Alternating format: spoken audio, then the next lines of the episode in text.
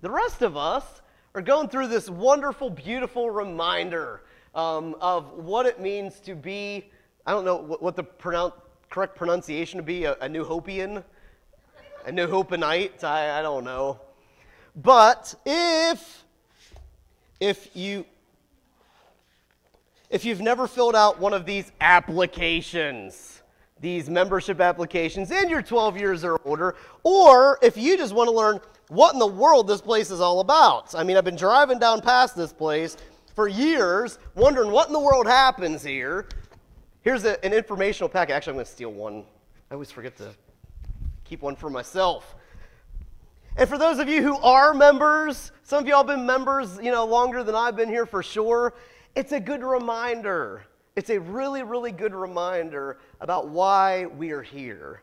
Because none of us are here by accident. God has a divine plan and purpose for why you are here. So, you know, whether you're becoming a new member or whether you just need a reminder, feel free to grab one of these packets. Um, and uh, we're going to kind of go through this together. So, some of it's a little boring, some of it's kind of exciting, but it's all part of God's plan. All part of God's plan. So, to start off, I'm going to actually kind of go through our church history, a little bit of a history lesson. Maybe.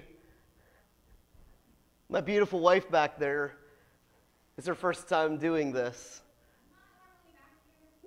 There we go. We're good now. All right. Our church history. All of us have a history. And here at New Hope, we are not concerned about what has happened in your history. That is covered by the blood. You are a new creation in Christ Jesus. Amen. but at the same time, the power, the power of your testimony to set other people free lies in your past and what Jesus has done for you. So it's important to remember your history. Jesus didn't forget his death on the cross, he just said, Where's your sting? And that's what Jesus does. When he heals you, you still have scars. You still remember it. I wish Jesus would take away some of the painful memories of my life, but he leaves them there. But you know what he does? He takes away their power. He binds their power so that they're just a reminder. The sting isn't there anymore. They don't have a hold on you anymore because you're a new creation, right? Okay, sorry. It's another sermon for another time. Back to history.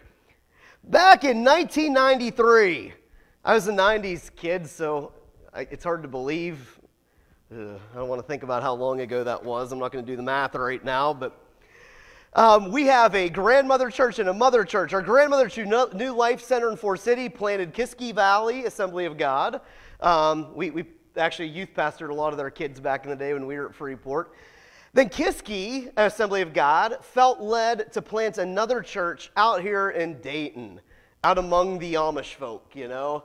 And so uh, Greg McKinn uh, began holding um, you know, little cell group meetings, small group meetings, life group meetings, home, whatever you want to call them, back at the Dayton Fire Hall. Welcome, VP. Congrats on the reelection.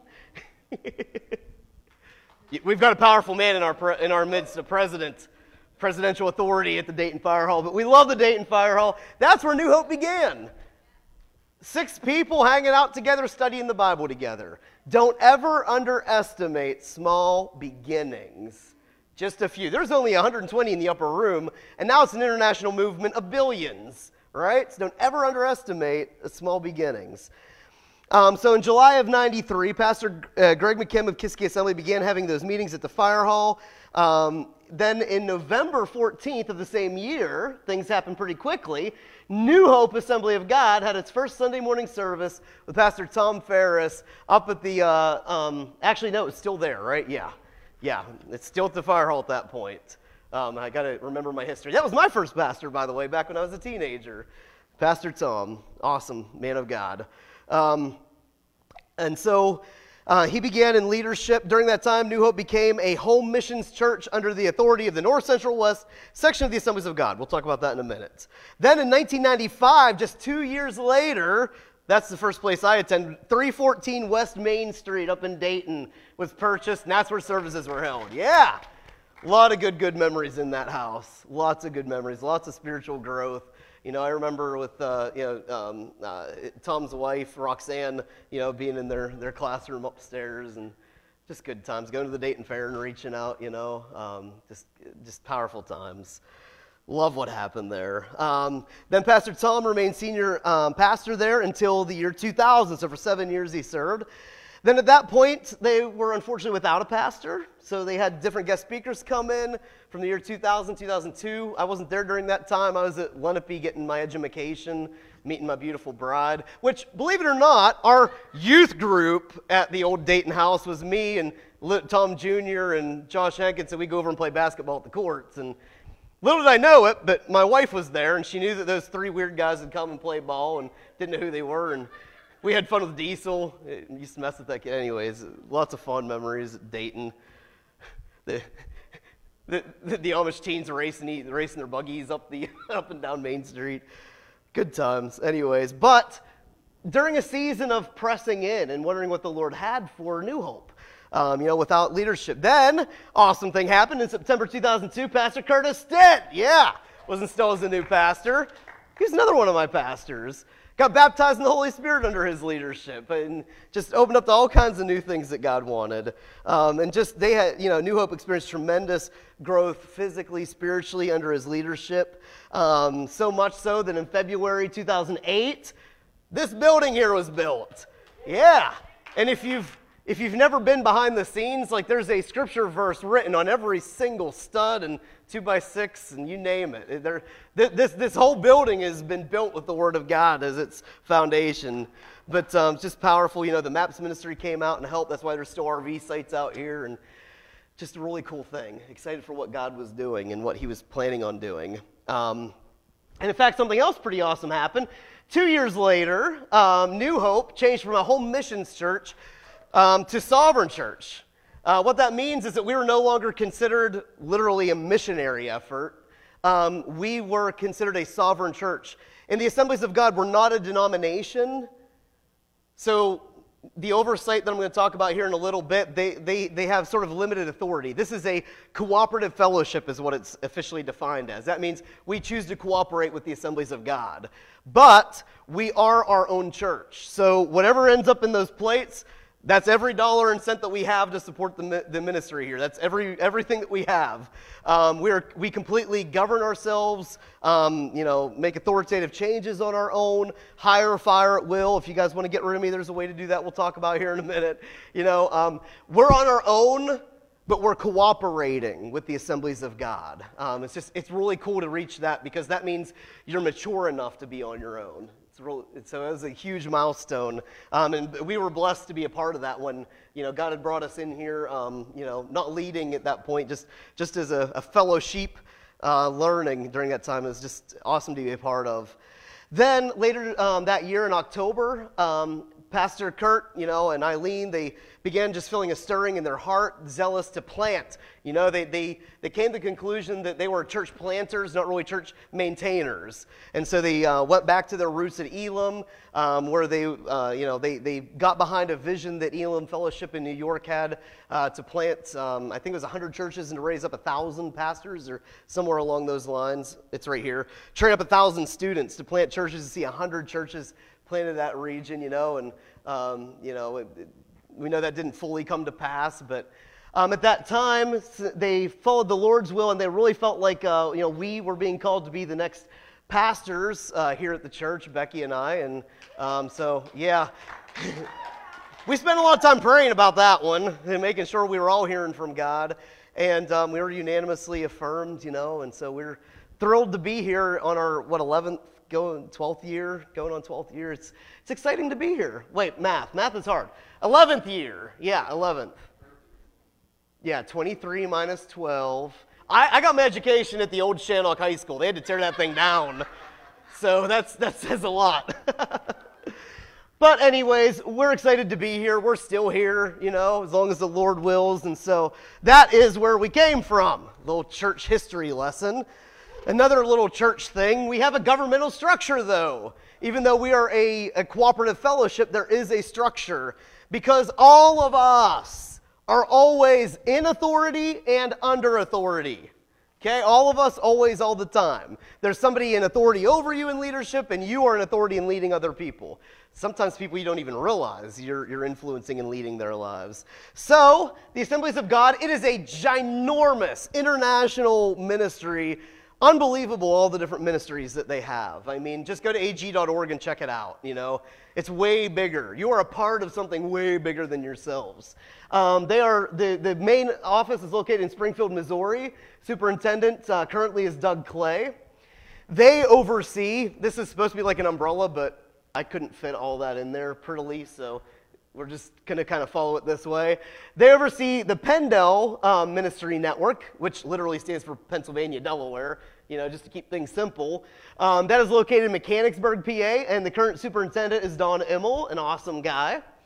Um, then, a smaller part of the PennDel Ministry Network is the North Central West section, which goes from we're the furthest south all the way up to the New York border, up the Caneway.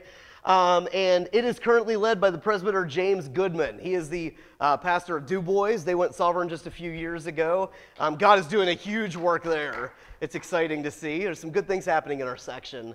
Um, then they oversee Pastor Steve Cromer here, me, overseeing this body. And of course, I don't do it alone. It is a cooperation between myself and the elders. Um, we also, our constitution is set up to have a deacon board.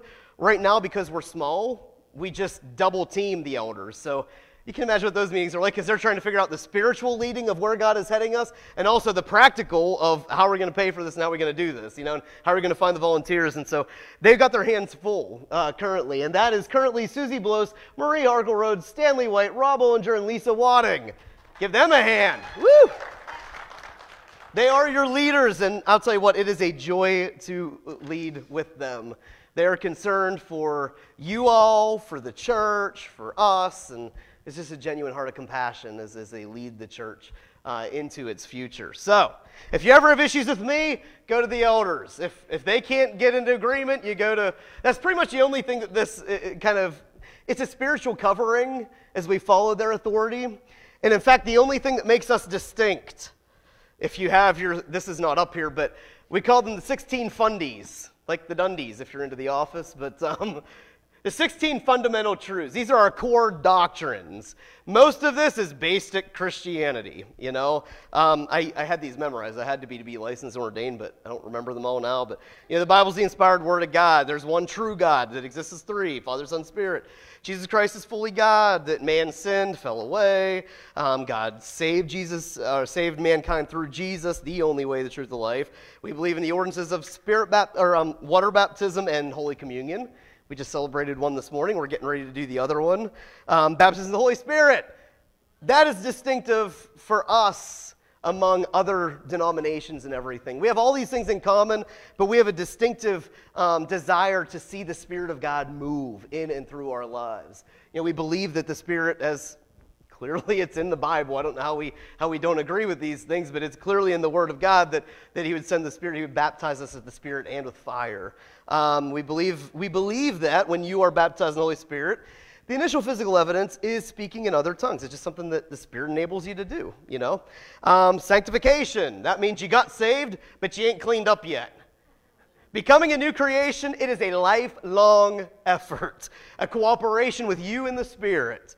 Big churchy word sanctification. Uh, the church and its mission, we, we're here to, um, to evangelize to the lost. We're here to be a corporate body that worships God. And we um, also are, are just in pursuit of Jesus, you know, attaining his likeness. Uh, I believe in the ministry of Jesus, which includes divine healing, another one of our distinctive doctrines. We believe the Lord's desires for all of us to be healed. On this side of heaven, I mean, because what fun is it when everybody's healed in heaven? It's going to happen there when we get our new bodies, but it's a lot more fun to experience it here on the earth, right? We do believe in the blessed hope, the rapture of the church, right?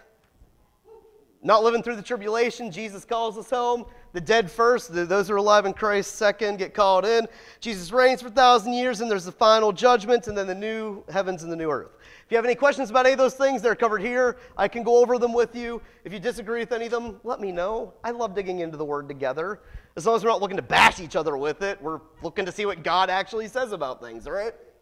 Okay. here's the fun stuff. This is what you will see every time you walk out of this church. Oh, yeah, we also have a mission. Our local mission here is to reach prophetically, we've been given this prophecy so many times, a 25 mile radius. And actually, believe it or not, we got some Punxsutaunians here. I didn't know if we'd ever reach anybody there. I'm like, there's already a church there. Why would we need people there? But God's bringing them in. You know, we got some people from up in the, uh, the, the, you know, the, the New Bethlehem area, right? Mayport, you're close enough. We'll call you New Bethlehemites or whatever they're called. And everywhere. We got some people from Indiana, Apollo. You know, we've, we've actually seen this happen. We've seen God bring people in from this whole, so it's so cool. You are a missionary to that region. You come here to get filled up and trained up, and then you go out. Oh, I'm getting ahead of myself. That's the, the vision statement here. We exist with this vision always. No matter what the little vision is, the big vision, it needs to always be going this direction. We are always heading to gather in the lost. And yes, we love gathering people into New Hope, into the local church here. It is far more important to gather them into the kingdom of God, that they accept the free salvation of Jesus. And if this place is too odd and creepy and they like their hymns and hairs and buns, there's a church for you. We will help you find that place. The important thing is that you have been gathered into the kingdom. And we do that by regularly praying for the unsaved, by reaching out in relationships and friendship and evangelism, uh, that we invite the lost to come to church and to come into our homes. Again, we're not all about this church building. This is not the church. You all are the church. It's not about these walls, it's about you being the church. And so invite them into your homes. And yeah, invite them to come and check us out Sunday mornings or check us out online. You know, we've got people that got saved that way, and we didn't even know about it until later. We also want to grow in our faith. Jesus accepts everybody just as they are, but he loves us all way too much to leave us there. He wants us to grow in our faith, and we do that together through this fancy thing called discipleship. And we're praying about how to do better at discipling here at the church. You know, um, da, da, da, names are really bad. Daryl, I'm thinking Farrell, Barrel, Daryl, yeah. The, the basketball plays and then Daryl, yes. Okay, I'm so, I'm so sorry. You got another brother named Daryl, or is that, is that before everyone's time? I don't know. Anyways, but discipleship, growing and maturing in the Word of God, according to Ephesians 4 4 16. This is actually a core part of our vision. We can't change that. Ephesians 4. You know, we need all of these things to be mature and complete, lacking nothing. So we want to get established as a mature disciple because we are both a disciple of Jesus and we are sent out to make disciples, right? The Great Commission. We want to have an increased understanding and application of the scriptures. It, like James teaches, it's not just enough to know and be able to quote the Word of God. You need to be able to do that. You also need to be able to apply it in your life and live it out. That's being a disciple um, being equipped to do the work of the gospel. You have spiritual gifts and you have natural gifts. We use them for his kingdom. Whatever you're good at, let's do it. Let's see how we can use it to serve the community here and to serve each other. And then, of course, we want to be able to understand those things. Oh, I got ahead of myself. Your calling, your gifts, so that you're serving them in the body and through the body. Then finally, go. So you'll see that out on the entryway every time you go out this building to remind you that we're called to gather, grow, and then go. This basically brings it full circle. Then we go out into all the world, according to the Great Commission, to lead others into a relationship with Jesus, to teach them, to train them, to mentor them, to equip them, to grow in Jesus. Um, you know, and we want to develop leadership skills and the ability to reproduce Christ in others. Uh, we do that by regularly reaching out, whether that's a church hosted and sponsored event or whether more often than not it's you. God has placed you in unique places for unique purposes. You are able to reach somebody that I could never reach. You're in, in relationship with somebody that I'll never be in relationship with. And you don't need a big fancy church ministry to go out and to win them for Jesus. You you can do that right where you're at. So, you know, um, we want to do events as a church to, uh, to go out into the community, but most importantly is that each one of us is doing that. So, gather, grow, go. That is our vision statement. Everything that we do should always be moving us further toward this goal of gathering, growing, going. That's why we don't do things just for the sake of doing them, because that's the way we've always done them. We'll talk about that later. Our mission statement so vision is like, oh, wrong direction. Vision is like where you're heading. Yeah, right? It's where you're going. Mission is who you are. And our what we feel the Lord wants us to be here at New Hope is a loving family. right? We want to be not just a social club or a church in the religious sense, we want to be a family. And I love that because that means I'm free to make mistakes and y'all just got to love me and support me and call me out on it and help me to, you know, we're family here. Family. We love and support one another. You know, we, we want to build each other up. And everybody has those family members that you're not that close with and you cringe getting together with, but you still love them. They're still family, right? It's okay. Not everybody is going to be one big clique and just get along, you know. There's going to be conflict.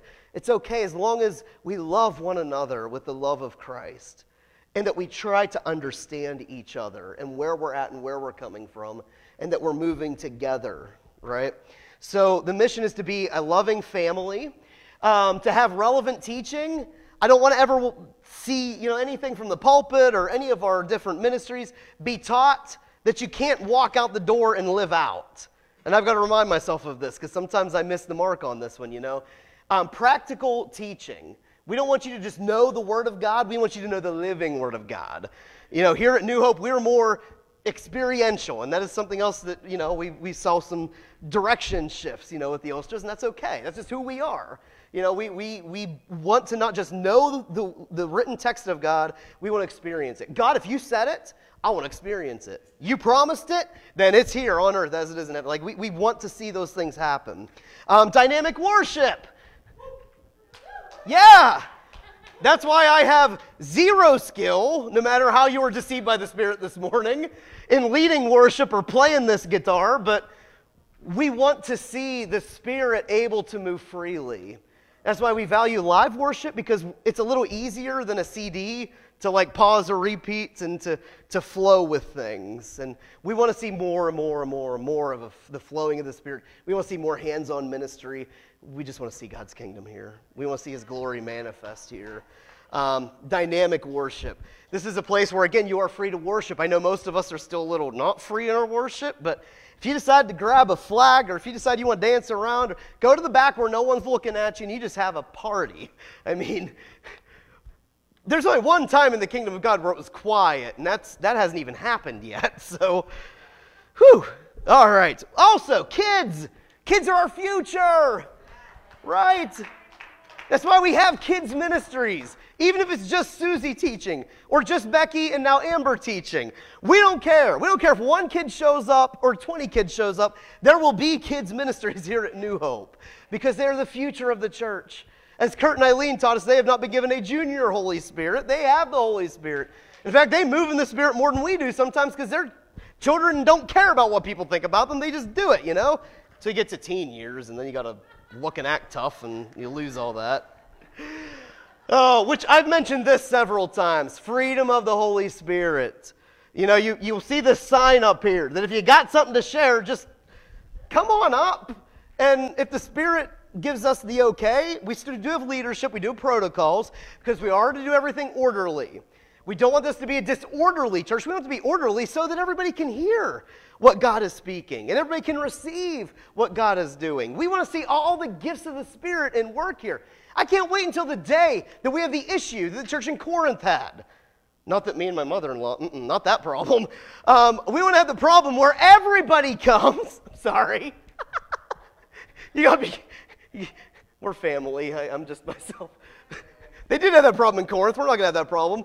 But um, the problem they had is that everybody came and they had something to share. They had a song of the Spirit they wanted to share. They had a word of the Lord, and it was just chaos. You had rich people over here chowing down at your communion meal, and you had poor people over there that were just hungry and they had nothing. We, we, you know, but we want, we want to have those problems. We want, we want to have the problems where the Spirit is leading and we need to figure out how to add some organization to it. We want to see the Spirit moving in freedom. I, guess, and I can't even box in what that's like because God said not to do that. However, He moves, that's, that's what we welcome. And then finally, fulfilling our purpose. And again, this goes back to, um, to your spiritual giftings and callings and your natural giftings and abilities. You're not here accidentally. And this is an area where we still need to do better as a church, is figuring out who you are, what your abilities are, and then how can we get that, get you plugged into the body so that you're using them in the kingdom. Um, and so we still need to do that so that you can live out your purpose and so that we can fully equip you to reach your full potential in your purpose in the kingdom of God. That's, that's our mission. That's, that's what we want to be. This is the what, the what about the church. This is something we added recently. This is the who, who we are. This is us. If, you know, I think that came to an end altogether. That, but anyways, I'm not going to read through everything, but you also see this every time you come in the church. We got this cool banner to do out there with it. Um, but our core values, what we value here as a church, and this reminds us of who we are and how we are to minister while we're ministering. First of all, we want to love with an unstoppable love. Everything that we do, back to 1 Corinthians 13. We, we don't want tongues happening here. It's just clanging cymbal. Everyone just looks at you like you're weird and flaky. We want everything to be done in love so that when somebody comes up and they receive ministry, even if they aren't healed, even if they aren't delivered in that moment, they know they are loved by the Heavenly Father, by Jesus, by the Spirit, and by us. Jesus said that, and this is what's missing in the church, I feel, because Jesus said when the world looks at us, they will know he, that we are his disciples by our love for one another. Uh, Jesus said that that's basically the one commandment to love God, to love others. If you're loving, you're doing it, you're fulfilling your purpose. So, unstoppable, unconditional love. We value, we honor all people. That doesn't mean we agree with your walks of life and your choices. What the Bible calls a sin, we call a sin. Doesn't mean we're going to mistreat you. Doesn't mean we're going to speak against you. You know, so there, it's a fine balance to walk in this world right now. You know, as the world is more embracing things than we are. But one thing has to be certain, and that is that we're extending love toward everybody. Everybody that Jesus brings in here, we're going to love them, we're going to honor them, we're going to value them. And of course, because we love them, we're going to call them into God's um, ways. And there's so many other things. Um, sacrificial integrity. Whew, is this a tough one? Let her yes be yes and her no be no. Sounds so simple, doesn't it? But not in this crazy, busy world where we forget things right? Oh, I forgot I signed up for that. I forgot I was going to do that. It happens. But we want to strive to be better and to do better. Sacrificial integrity. And that means that you're not up here on stage looking and acting one way and you go out in your car and you're a whole different person. We want you to be yourself in here. We do not want religious faces and masks. We want you to be you. If you were wasted Saturday night, you come stumbling in here Sunday morning with the biggest headache ever, we will give you earplugs so that everything's not so loud and you can keep your eyes closed, you know? Good job, Don. Uh, sorry. Um, we want you to be you. Nothing drives me crazier than people who are not authentic. Just be you. And I'll tell you what, you want to know the way to freedom in the Spirit? Boast about your weaknesses the way that the Apostle Paul did. Then Satan can't keep you. He got nothing on you. That's how the devil keeps a foothold and a stronghold in our lives by making us ashamed of our weaknesses and keeping them hidden. You'll never get set free. But guess what? The, the enemy can't break up my marriage if I already confess my sins to my wife. Because she's not going to find out some other way through some other means, and man, got, it's hard living in a spirit filled family, too. Holy Spirit doesn't let you get away with much for long. Just ask our kids, you know? And it applies to us, too, you know? It, it does. Integrity. Just be you. That doesn't mean you have to be perfect. You be you and strive to do better. And we will help you and encourage you and do everything we can to, uh, to help you reach your full potential. And then finally, spirit led ministry. We don't do anything religiously just because we've always done it that way. And I struggle with this because I do my three or four songs and then the message, and I am religious about some things. I fall into habits. I'm a very habitual person. It's actually bad. It's to the point of OCD. You know, whenever we go out grocery shopping, I, I buy my pita bread, and I know exactly how many slices of meat and cheese I need, and I know exactly how long they're going to last me. And when it doesn't last me long enough, I know somebody's been in my meat and cheese, okay? That's. I, I'm sorry. There. yeah. exactly. So, What I'm confessing before you this morning is it's very easy for me to develop habits and formulas. I'm a software developer by trade. I'm a very logical person. Things have to make logical sense. Spirit, his logic is not the same as mine. And so, what the Spirit wants to do here in this place, he is free to do. This is his church, not mine. He is the authority over me and over every one of us. So, if he decides the church service is going to look different someday, it happens. And it has happened. We've had times where it was just worship and prayer and ministry, and that was it. But spirit led. That's why we don't have a lot of the typical ministries that you see in a church because we want to do whatever ministry is effective. And we've tried so many different things. We've had all kinds of different ministry here in the church. Some of it was very effective for a very long season, and then all of a sudden, it just wasn't effective anymore. And so we're always chasing after God to ask what He wants to do and the way He wants to do it. Here at the church, you'll always see worship, you'll always see prayer, you'll always see the teaching and preaching of the word. Those components are going to be a part of whatever we do. But the way we do it, it can be different. One time I put a bunch of, rolls of paper up here and we worship by just going through these different scriptures and drawing or writing or whatever. We, have had some artistic things that we've done. We've tried different things and whatever. It's whatever the Spirit's leading. I move on. Okay, so that's who we are, where we're going, everything about us. Next. this is going to happen. This is absolutely going to happen because we are not a religious people. You don't have to look a certain way, act a certain way, dress a certain way, speak a certain way. You can be you. And oh boy, when people are free to be themselves and when the Spirit is free to move, there's conflict. There's conflict. There's conflict in every family, everyone. It just happens, right? Praise be to God, Jesus gave us a little handy dandy tool of how to deal with conflict. So this doesn't just happen at New Hope. This is how we are biblically to handle conflict anywhere it happens. When you got a beef with somebody or you know they got a beef with you, this is how you're supposed to handle it. And you'll hear this called go and show in the church. Something Curtin Stitt came up, uh, Curtin Stitt, Kurt and Eileen came up with, and it's something that we're just carrying through because it is good and it is godly. You know, the first thing we're going to ask you to do did you go to that person? Matthew 18, 15. Jesus said, If your brother or sister sins against you, go and point out their fault just between the two of you. If they listen to you, you've won them over. And I, I want to caution you, especially when it's among brothers and sisters in Christ, I would be willing to say that 95% of the time, they didn't even know they offended you. And they didn't do what they did intentionally just to tick you off. Now, there are some malicious people, and sometimes people do things on purpose, and it's nasty, and we deal with it. But the first thing that you're to do is not be like, hey, what's your problem? Why'd you do that? Why would you say that? Why'd you embarrass me that way? You know, we're going to talk about how to do it in a godly way. But you go and you're like, hey, you know, Uh, the other day, whenever you know we were, you know, before worship practice and whatnot, we were praying, and you said that like it kind of hurt, kind of dug in, you know, and eh, you can share that. And again, like 90 some percent of the time, they're, they're going to be like, I'm so sorry, I didn't realize that, please forgive me. And you're good. You resolve it here.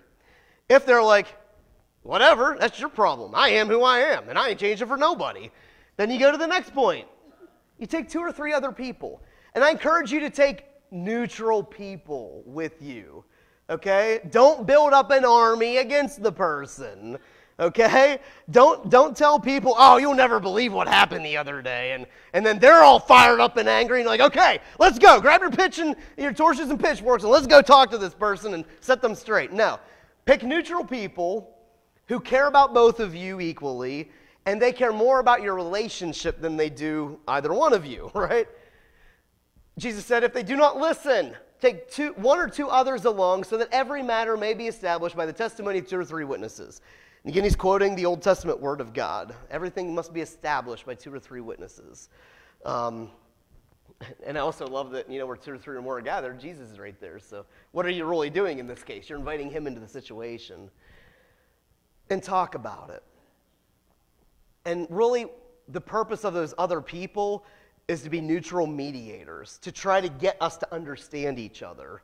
We don't have to agree with each other, I can still think that they were wrong for what they did, and they can think I was wrong, but at least we understand each other. Okay, I understand how you could have interpreted it that way and how, you know, that may have hurt. Because that's what the Holy Spirit does. The Holy Spirit doesn't just pour out knowledge and wisdom, the Holy Spirit pours out understanding. understanding. So that's, that's the ultimate goal here. Then, if they still refuse to listen, then you call in Pastor Steve and the elders. Then things get serious. And we've, we've gone to this place, unfortunately, when I first came on board, way more times than I wanted to. And oh, does it hurt? Trust me, myself and the elders, none of us ever go into any of these meetings clicking our heels with joy. This is a, a burden. Any broken relationship is a burden on everybody. When one part of the body suffers, it all hurts. That's why we want to see us whole and complete and mature. Matthew 18, verse 17. If they still refuse to listen, tell it to the church. And if they refuse to listen even to the church, treat them as you would an ungodly person, right?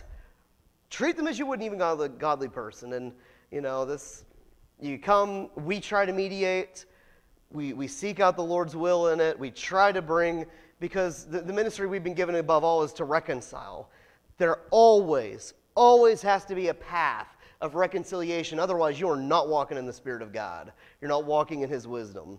No matter how bad and nasty and wrong things may have been, there always has to be a path of reconciliation that leads to restoration. There always has to be that path. That path, both of you have to walk. If one's not willing, you can't force a relationship with somebody else. Both of you have to be willing to walk that path, but that path has to exist. And that's what us as church leadership tries to seek out. What is that path of restoration and reconciliation? And then finally, you treat them as an ungodly person. Like, yeah, I get to get, give them what they deserve, right? Well, how does Jesus teach us to treat ungodly people?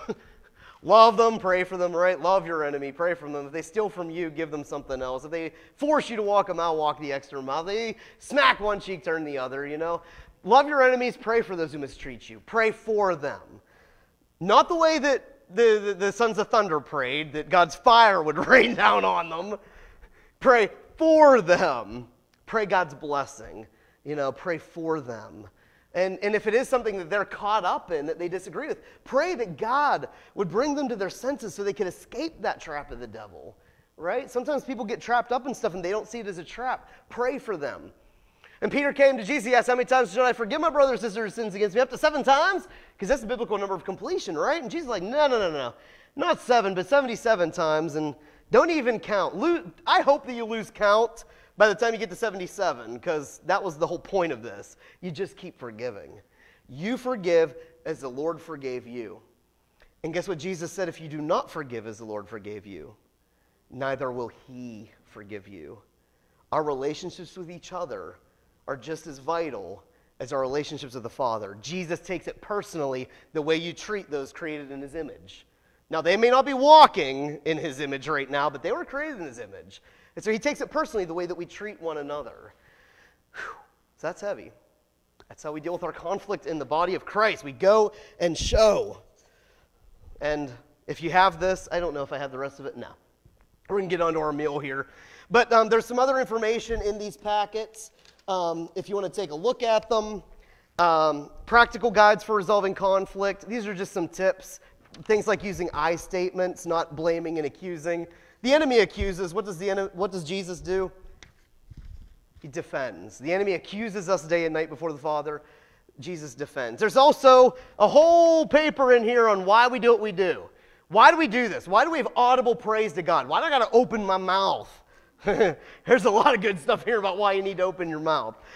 Why do we stand when we sing? Why do we clap our hands? Why do we lift our hands? You know, why, why do we do this? Why do we do that? Um, you know, why, why do we, there's all kinds of things. Why do we use instruments? Why, what is prophecy? Why do we do that? Why in the world do we use this oil on people's heads when they're sick? Why do we do that? Why do we dance? Why do we use banners? Why do we use flags? I mean, there's all kinds of stuff here. Why we do what we do. And what you'll find is there's scripture for every single thing.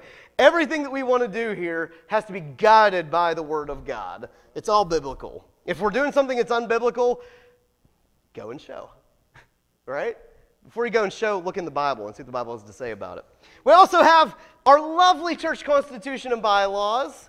If you're if you really are into like law, you'll like this. There's some interesting surprises in here. Dig into it; it's fun. Um, these are cool. Two tests. And they're not right or wrong tests. These are just tools to use to figure out why am I the way that I am. If your spouse has ever asked you that, this will be revealing. Why are you the way that you are? And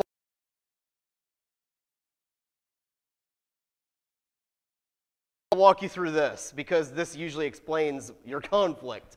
It is simply the reality that you were created by God the way that you are, and opposites attract, right? Opposites attract. Things that used to be you, and it causes conflict, right? But this is just a cool person. It's just a, I'm more this, I'm more this, I'm more this. And then at the end of it, you realize that you fall into two of these four categories and you can see your strengths and weaknesses. And chances are you'll be like, yep, that's me. That is absolutely me. And this is why me and this kind of person sometimes have conflict. And they're not trying to irritate me or disagree with me. And just, you know, they never show up on time. Well, that's because this is the kind of person they are. And I'm this kind of person, and we're opposites. And so it's not that it's wrong, it's just different. And so we learn how to love one another and follow the Spirit that guides us together in unity.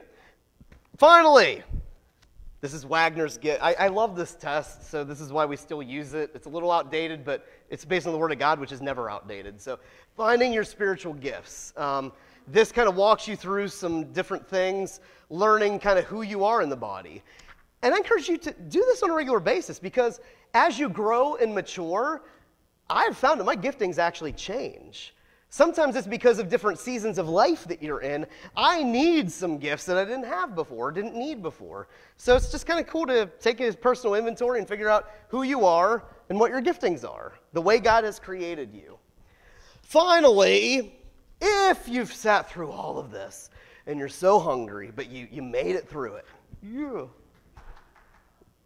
and you want to be a member here at New Hope, on the left hand side, there's this little application basic information name, date, address, phone number, um, just different biblical things of, um, you know, that you identify with us. You want to be um, an active member. You're, you're, willing to follow, you know, our constitution bylaws and everything I laid out here. You know, maybe the date that you were water baptized or spirit baptized or you're not and you want to be, and all that information um, is all here.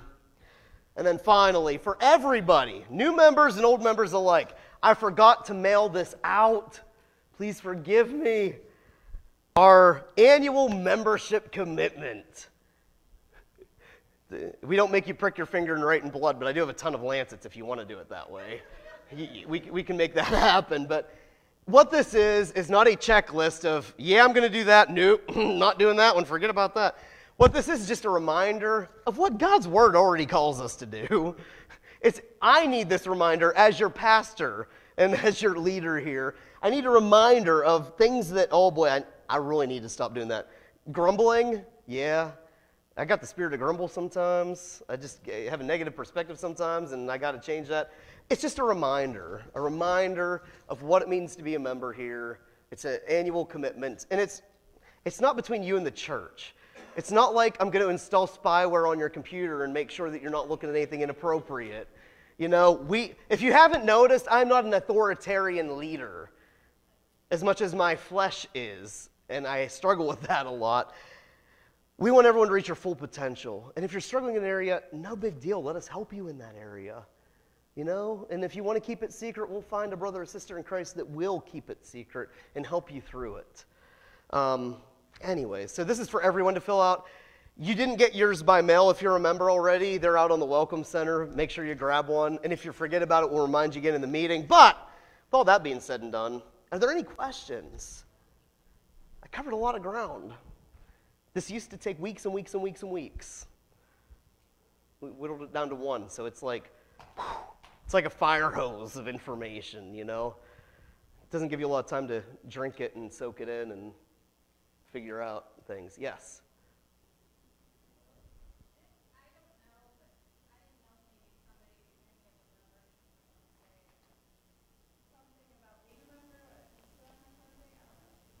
Mm. Yeah. Shout it out if there's anything you like about being a member here. I love the fact that we can just be real and honest with each other. It took us a long time to get to that point, and, and I really do appreciate it. I appreciate your grace. There are things that I share with, uh, you know, with everybody that could, most, you know, when I was going through my mentoring season to become ordained, you know, they're like, no, no, no, you should only share that with, uh, you know, other pastors and whatnot. It's like, I am who I am. I share from the pulpit, you know, and, and it's not in a boastful way. It's just uh, I've got room to grow too. I do not have it all together. You know, I'm trying to, but man, my, my kids bring it out of me sometimes, you know, that I don't have it all together. But um, yes, and I'm sorry. Oh, yes. I'm sorry. Thank you, whoever shared that. Um, also, someone who was a, a, part of our New Hope family for a while, and they're still part of the family, just extended family, don't attend regularly. Um, for those of you who know Rick and Nicole Lias, uh, Ricky, he's, he, he, was in Hershey, and now he's moved on to another uh, hockey league as he's finish, finishing out his senior year of school. Um, remote learning, like he, he's shifted into adulthood very early, um, you know, living on his own and everything. Um, last night he was in the Bronx at a, uh, a, hockey game, and he got checked into the corner of the wall.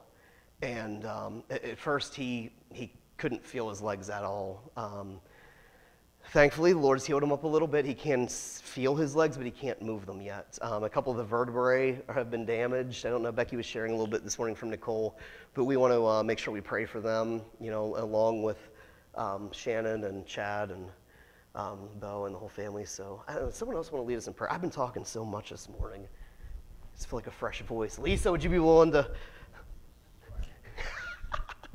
Tried to go for the cell phone. I'm sorry. No, yeah, any.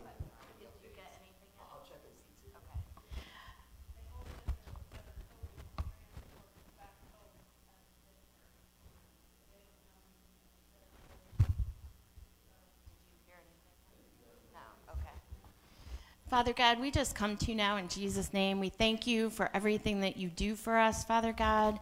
We thank you that Billy is here in the house today, and we expect um, Cheryl to be back soon, and we are praying for Glenda for peace and comfort, and we still believe that you can lay your healing hands on her, Father God. And Father God, we pray for Shannon and Chad and little Bo and this little baby girl, Father God. I just ask you, Father God, right now to breathe life into that baby girl. You, we prayed um, when Lily was being born very early, two months early, that you just pre- breathe your life into her. And I pray the same thing for this baby girl, for Shannon and Chad, Father God, that you'd breathe your life into her. And I pray for Ricky as he's laying in that bed, not being able to um, move his legs, Father God, that you will just lay your healing hands on him, Father God, that he can just will be able to walk and run and play hockey and do what you meant for him to be or do, Father God. We just ask for complete restoration of his lumbar spine, Father God. We just ask for all this in Jesus' name, and we thank you um, for the food that we're about to eat, Father God, and we thank you for all the people that helped prepare it, Father God, and everyone that brought dessert. And we just thank you that um, as the new members sign their membership, Father God, that um, they know that they're not signing anything other than just becoming a family here at New Hope, Father God, and that we all are sick and in need of you. And we're not, when Pastor Steve's talked about, um, you know, God takes us just as we are. So we are not here to say, oh, we've made it and we're perfect because we are far from perfect, Father God. We need you, and that's why we're here. And that's why we need you, Jesus. We need you in our life, and we um, want to grow and gather people. And like Pastor Steve said, it's not even to take people from other churches, Father God. We want to save the lost. And we just thank you for everything that you do for us, Father God, in Jesus' mighty name. Amen.